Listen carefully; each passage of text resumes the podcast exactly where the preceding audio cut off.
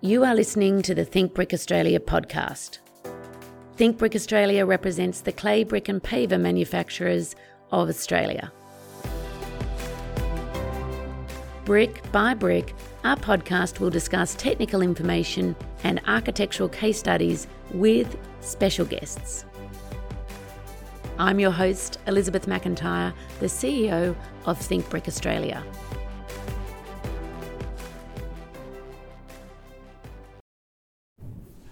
I'm Scott Woodward, and this is the Think Brick podcast. On today's podcast, it's another pleasure of mine and a highlight of this role to interview one of our longest supporters of brick. In fact, I'm sure there's not a year where they haven't built something in brick. Scott Woodward from WOWOWA Architecture. Welcome. Thank you. Thanks for inviting me. Ah, it's our pleasure. And it's been a long history of all the bricks projects that you've entered into the awards and constructed over all of this time. And you've been such a wonderful supporter of what we've done as well. But before we talk about brick and your architecture and buildings, can we start with a little bit about your childhood and what it was like growing up? So, my parents built our house back in the early 80s, and my dad's a total hoarder. So, one of the first things he did was he drove past a building site that just had a whole heap of cream bricks that from something that had just been knocked down. Oh, wow. So, he just got them to deliver all of those bricks to our house and dump them in the front garden, which was still a building site at the time. And pretty much we got paid, I think it was about 10 cents a brick, my brother and I, to chip off all the mortar on these bricks. So, yeah, that was the first sort of interaction. It's like we graduated from Lego straight into actual bricks and building things in the back garden with brick. So, yeah, we sort of chip all the mortar off, go over in the garden somewhere and start stacking them up. And it started as just normal stacks. Yep. And then we started getting a little bit more like crazy and creative with the way that we were actually stacking all of those bricks. So yeah, yeah, yeah. And my dad was an um, engineer background, and he used to do a little bit of drafting on the side as well. So it was a sort of sideways step into architecture for me. Oh, right. And was it 30,000 bricks? Was it the average?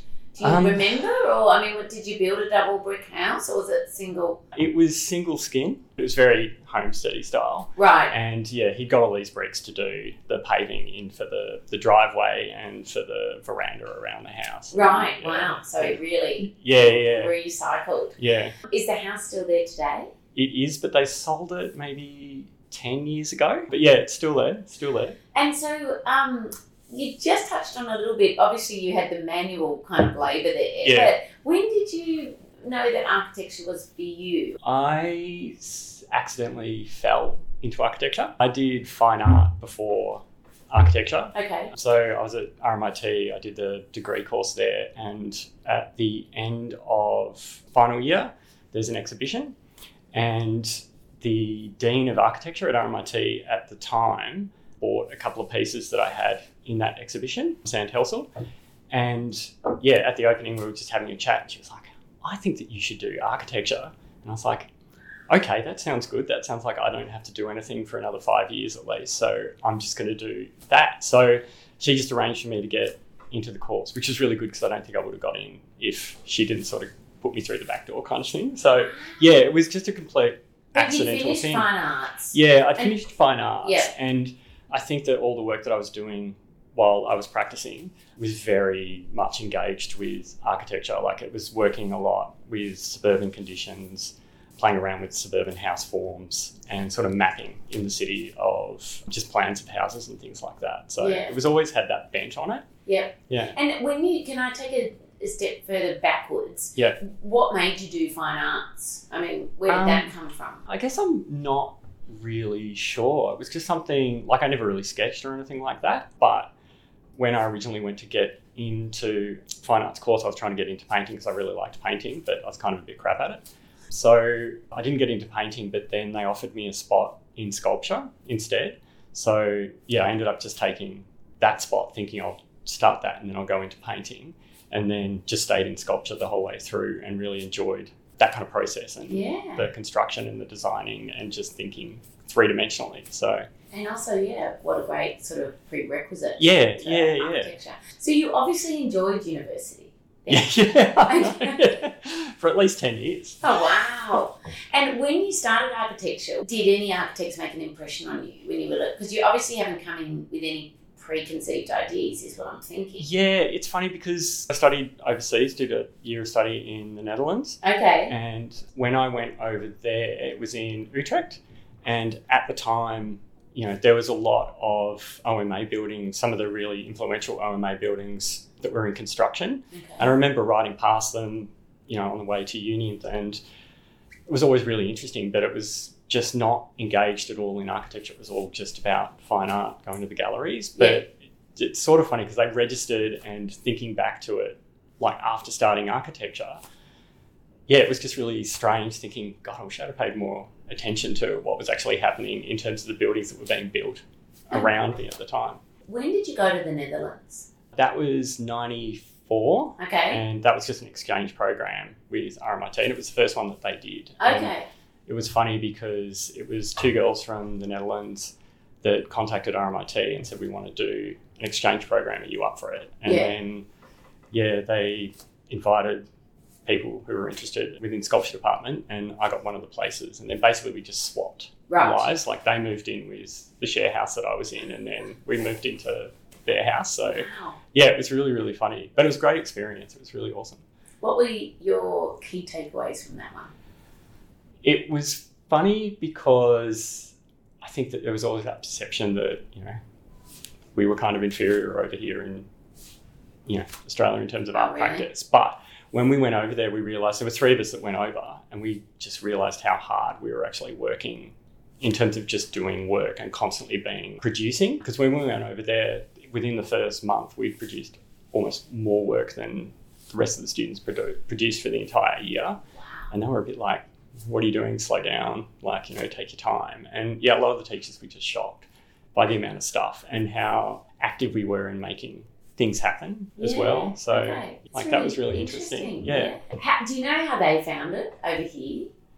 They had, no, they had a really great time too. Right. Yeah. They moved out of the share house that I was in pretty quickly because the two guys I was living with at the time were kind of quite particular cats. So, yeah, they only lasted about three months and then they went off and found other places to live. But, you know, my, one of my friends dated one of them for quite a while and they stay Oh, in ah. touch now. So, Yeah. And did, did they keep up with the workload then? If you said there was a bit of a gear change there, did Yeah. they adapt to that? Yeah, they did, and Okay. they produced really amazing stuff Wow. while they were here. I mean, it was a really good course at the time. It was Peter Cripps and Robert Owen, so it was a really good group of people who were actually teaching at that time. We're now up to you starting the architecture degree, so now the five years. Yeah. Right.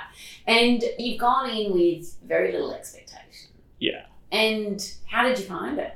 I think they just got really inspired while they were here, and yeah, produced really amazing work. So I remember the first main crit that we had at the end of the first semester that I did, and in art when you were talking about your work it was always very open-ended. So you know you'd go oh it's about the idea of blah blah blah blah blah blah blah and then pulling out all of that stuff in that crit they really drill down on you and it's not it's not about the idea of what is the idea. So it was much more specific and focused uh-huh. and that was yeah that was a real shock at the start and that was again trying to change gears into the way that you talk about architecture it felt like it was a little bit different, just how much more focused and you know accurate you had to be in terms of the the way that you actually spoke about ideas and the work.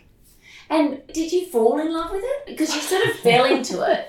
Was there a point where things just clicked for you? So most of the art stuff I was doing at the end was outdoor temporal stuff. So I was doing mostly working with sticky tape and going out into spaces and making huge sort of like sticky tape drawings. Right. And I did a heap in Utrecht when I was living there, and they were all just about the old churches that had disappeared from the space. So it was going back out and marking out where all of their footings and spaces Oh, wow. were. So Okay. they were they were really really large. Like there was about five to six kilometers of tape in each piece, and you used to go out when it got dark. You'd go out into one of the squares and start taping everything out, and then in the morning it'd just be there, and people would sort of go oh, this kind of thing. So it always had this sort of architectural element. So it was engaged with it and it just felt like it transitioned into actually yeah doing architecture and designing. It wasn't a massive step, but yeah, I just sort of enjoyed that it was kind of like a real thing as well. So I did quite a few shows. When you were sculpting. yeah, yeah, and you end up setting everything up, doing all the work, setting it up in the gallery, and then sitting there for three or four days minding the gallery, and maybe ten people would come in over, you know, four or five hours or something, and it felt a little bit of a lonely existence. that's right. Yeah. And yeah, maybe I just wasn't cut out for that. So I really liked that, you know, architecture, you were working with someone, it was a collaborative process. Mm. And the outcome had a bigger, whether it's a family home or whether, you know, it's a civic building, it has like a bigger um, impact. yeah, impact. Yeah. Did you travel in those five years when you were still studying? I'd done a second stint in Holland as well at the Rietveld Academy because Okay. someone dropped out of the Okay. the exchange program. I was doing an honours year, and that was after San said, you know, come and do architecture. So I wasn't really fully committed to doing that. And I was filling a gap for the school, so I didn't really get much done while I was over there. Yeah. But yeah, there was a bit of a break, I think, until yeah, doing sort of further travel after. During that time, were there any architects that made an impression on you? Yeah, I think ARM really early on because when they were doing their Storey Hall project, there was heaps of discussion about it in the art department because it was out there project and even the way that they treated the gallery space that's sort of next to Storey Hall as well. A lot of the, the first opening exhibition they had, I remember there was an artist called Deborah Ostro Okay. and her piece that she did in it was she just went down to Franco Cozzo and borrowed a whole heap of furniture and like put that into the space. And she was talking about how she just felt like she needed something really overly gestural to compete with the level of architecture within the space. So there was a lot of discussion about how, you know, it just wasn't a white box and how you actually do installation work within that space. So there was a that sort of had a really big impact and I think that that was one of the things that really opened my eyes to what architecture could potentially be as well. Yeah, so that was the sort of really first that was the first practice that I really took an interest in and really started to engage with. Okay. So you finish university for the second time now with an architecture degree. And what do you do then? I got a job at Bruce Henderson Architects Yes. and it was yeah, it was really amazing because it was they were sort of starting to try and pitch themselves as focusing more on a design practice. And they had a whole lot of graduates in at that time and they had some really amazing people like Andrew Walter was there, Jean Paul Rollo, Mel Bright was there Yes, as yeah. well. So that was the first time I ever interacted with Mel outside of school. So it was a really interesting time and we all lasted there for about a year and then we all kind of drifted off into other things. And that's when, after that, I got a job with Cassandra Complex. Yes. And yeah, that's where Mon and I met there. And I think that that's, you know, that practice had a massive influence on how we approach architecture in our practice. How did it change you? I think, again, it's that it just opens your eyes to the potential of what buildings can be. Like Cass did the Pamela Anderson House, that was probably the most well known project. Mm. And when that was going through, like I really like the story because when it was going through planning, it sort of got through because it had textured glass, which was Right. that was a description of the front. Mm-hmm. So when they started putting all the panels up, it had plastic on it, and some of the panels, or some of the plastic ripped off, and then you could actually see that it was an image. And then pretty soon it ended up on the Herald Sun front page, like you know, tear it down kind of thing Yes. but it had to go back through VCAT. But it was really interesting because the argument they made was that it was a very traditional classical building because architecture has always had sculptures and faces Yes. as part of the facade so that everything else was actually the radical stuff and this was you know this was a very traditional building and Mm. that that had a really big impact as Okay. well um, and yeah one of the main projects that I worked on there was Platypusary that was really awesome basically the brief of that was a sort of display for a zoo that showed a nocturnal animal that was never out during the daytime. So basically, like there was nothing to really show. It was more of a structure than a building to a certain extent. Mhm. Essentially, the program for the Platypusary was we need to make two captive platypus breed because it hadn't been done before. It wasn't a brief of this many bedrooms, blah, blah, Yeah. blah, blah. It's a school, it's this. It was sort of like this quite odd thing that you had to do a lot of research to actually understand.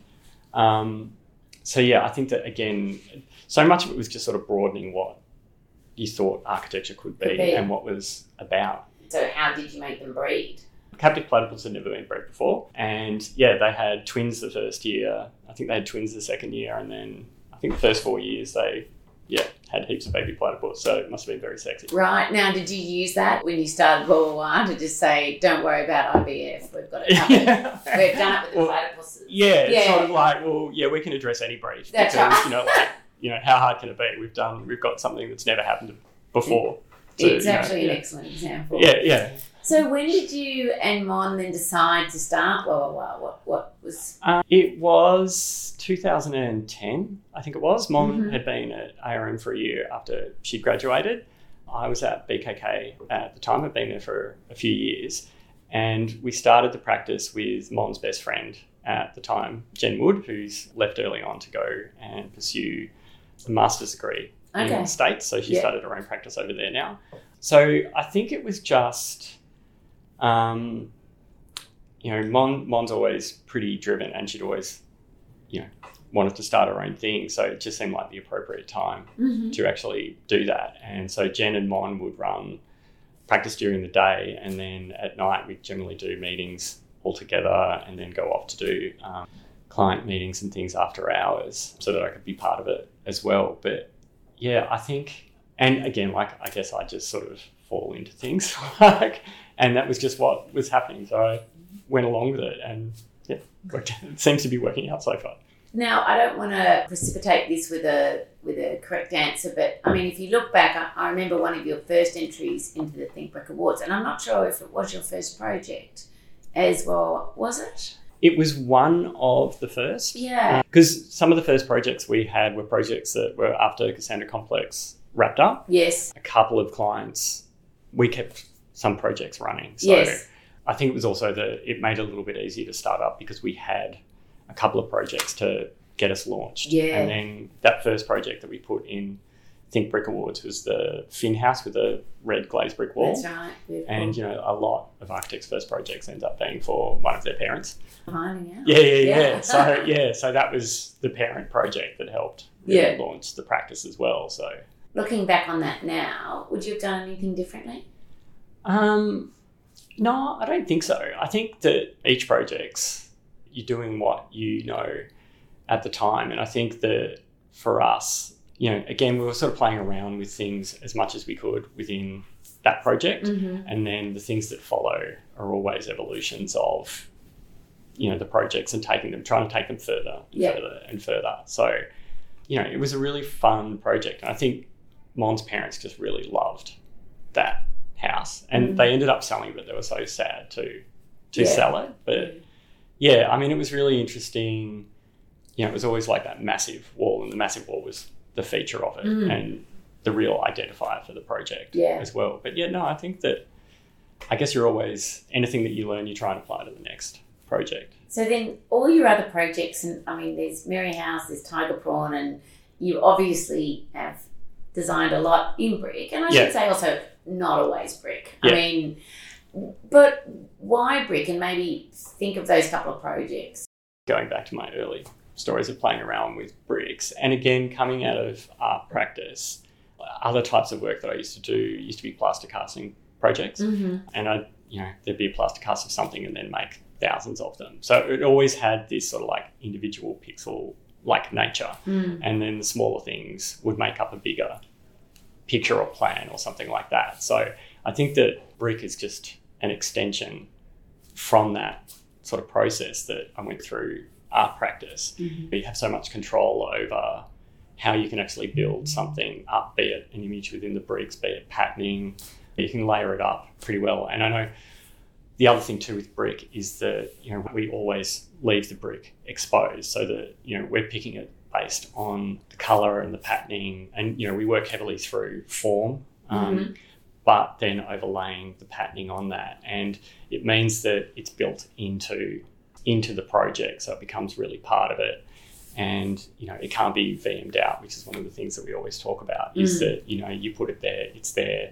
Later on, someone might render over or something, which is massive crime. But it's more that yeah, it's sort of part of the project and it's always there. Over the years, what would be your favourite? I know it's like asking someone to choose their favourite child, one of your most memorable ones? It's sort of hard. I mean, I really liked working on Merri Creek House Mm. just because it was just a really odd plan, but the plan worked really, really well.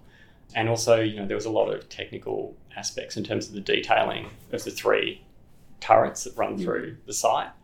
Um, yeah, and they were just great clients to work with as well. So I think resi wise, that's my favourite. And on the civic side as well, although it was a real um, a long road, the project with the Narre Warren Footy Club Yes. as well was a really great project. Just because that was one of those projects that we were involved with from you know the ground up. So helping them get funding to do the project and then sort of staying on and actually delivering the project and delivering an outcome that for them it it sort of also to a certain extent secured the financial security of the club because they had a venue that they could actually use for hiring out events and things like that. And yeah, there was something really nice about the holistic approach to that project. And I think the one that I'm most excited about at the moment is the new building at Auburn High School um, on the cliff edge. So It, that, That- and that that- looks amazing yeah, too. so that's quite exciting, and that's in construction at the moment. So And working with bricks so much, is are there in these different projects, has there been anything that surprised you or that you know you didn't expect? So you know, we work a lot in, with form rather Yeah. than you know doing hit and miss and screening and treating them as a screen or anything like that. Yeah. Like we're very much about that solid form, and Mhm. I think it's always surprising how far you can push the envelope in terms of what you can build and shape Mhm. through just brickwork, Mhm. and with just using you know the really standard squints and cants and you know combining them with normal bricks, just how free form you can actually get and free flowing you can get with what is essentially a rectangular block. Defined- Yeah, yeah, yeah, which yeah. seems that it has a lot of constraints. Yeah, And you, you speak very passionately about your approach to architecture as, as well, WOWOWA, and also being certified. yeah. Where do you see architects' role in what's going on at the moment in terms of the environment? you know, everyone's pushing to make more sustainable projects at the moment. Many architects, and you know, we're really trying to do as well, is go to that point where it's more than just the architecture, that it's a much more holistic approach to not only how sustainable the building is in terms of its construction at the time, but then in terms of the longevity, how the building can be potentially dismantled and reused, and how the materials that are within it can be recycled and used in the future. Mm-hmm. Looking at projects in terms of an entire lifespan in both the making and the ending of the building is something that we're really pushing at the moment. So, yeah, that's what we're trying to really look at in terms of, particularly with school buildings, because they have 20 years or 30 years, they there will be new pedagogy and they will be reworked. So, if you're using materials that, you know, like brick, for example, there's so many options to reconfigure those buildings. And a couple of projects that we've done at Hampton Park Secondary College have been, you know, using sort of adaptive reuse of existing brick buildings on site and Mm. transforming them into something completely different that caters for a completely different pedagogy. So there's something nice about that as well that reusing buildings as much as possible is a you know there's so much embodied energy that goes into creating a building and it's how that can be turned into something else is something that's always on our mind too. Yeah. And Scott, you guys have ended the awards for so many years. What's your experience been like and any tips? It's a really fun experience because I was sort of saying this earlier that it's one of the few programs where it's not just the architects, it's actually the architects and it's builders and it's suppliers, and you're all there together celebrating the projects that you've essentially collaborated on. And I think that's one of the nicest things about the Think Brick Awards is everyone that's involved in both the conceptual side and the delivery of the project because so often we're working really closely with the suppliers and the manufacturers of the products that it's nice that if it actually gets an award at the end that you're all there to celebrate that Mm. moment together Yeah. yeah I think I'm wondering when you started, obviously, with bricks and sculpting those brick stacks into something Yeah. else, do you still sculpt today? not really i think architecture has just really replaced sculpture for me and you know i think that all of our buildings do have a pretty strong sculptural element to them and you know, maybe that's just a little bit of ties to the past. But no, I, I don't really miss it. I think I've just sort of drifted into the world of architecture and yeah, fell in love with that. Well, Scott, it's been so interesting to learn about this, and I can really see now all the pieces coming together. But thank you all of these years for participating and always uh, wanting to be part of everything I think I've asked you to do, and especially today for being on the podcast. Thank no you. And thank you so much for everything that you've done over the last 13 years as well for the industry and particularly all of the architecture profession as well. We really appreciate. Yeah, you're not. Cheers, thanks.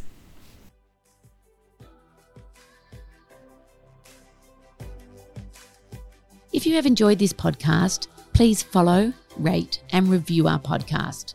We are always looking for new ways to think brick.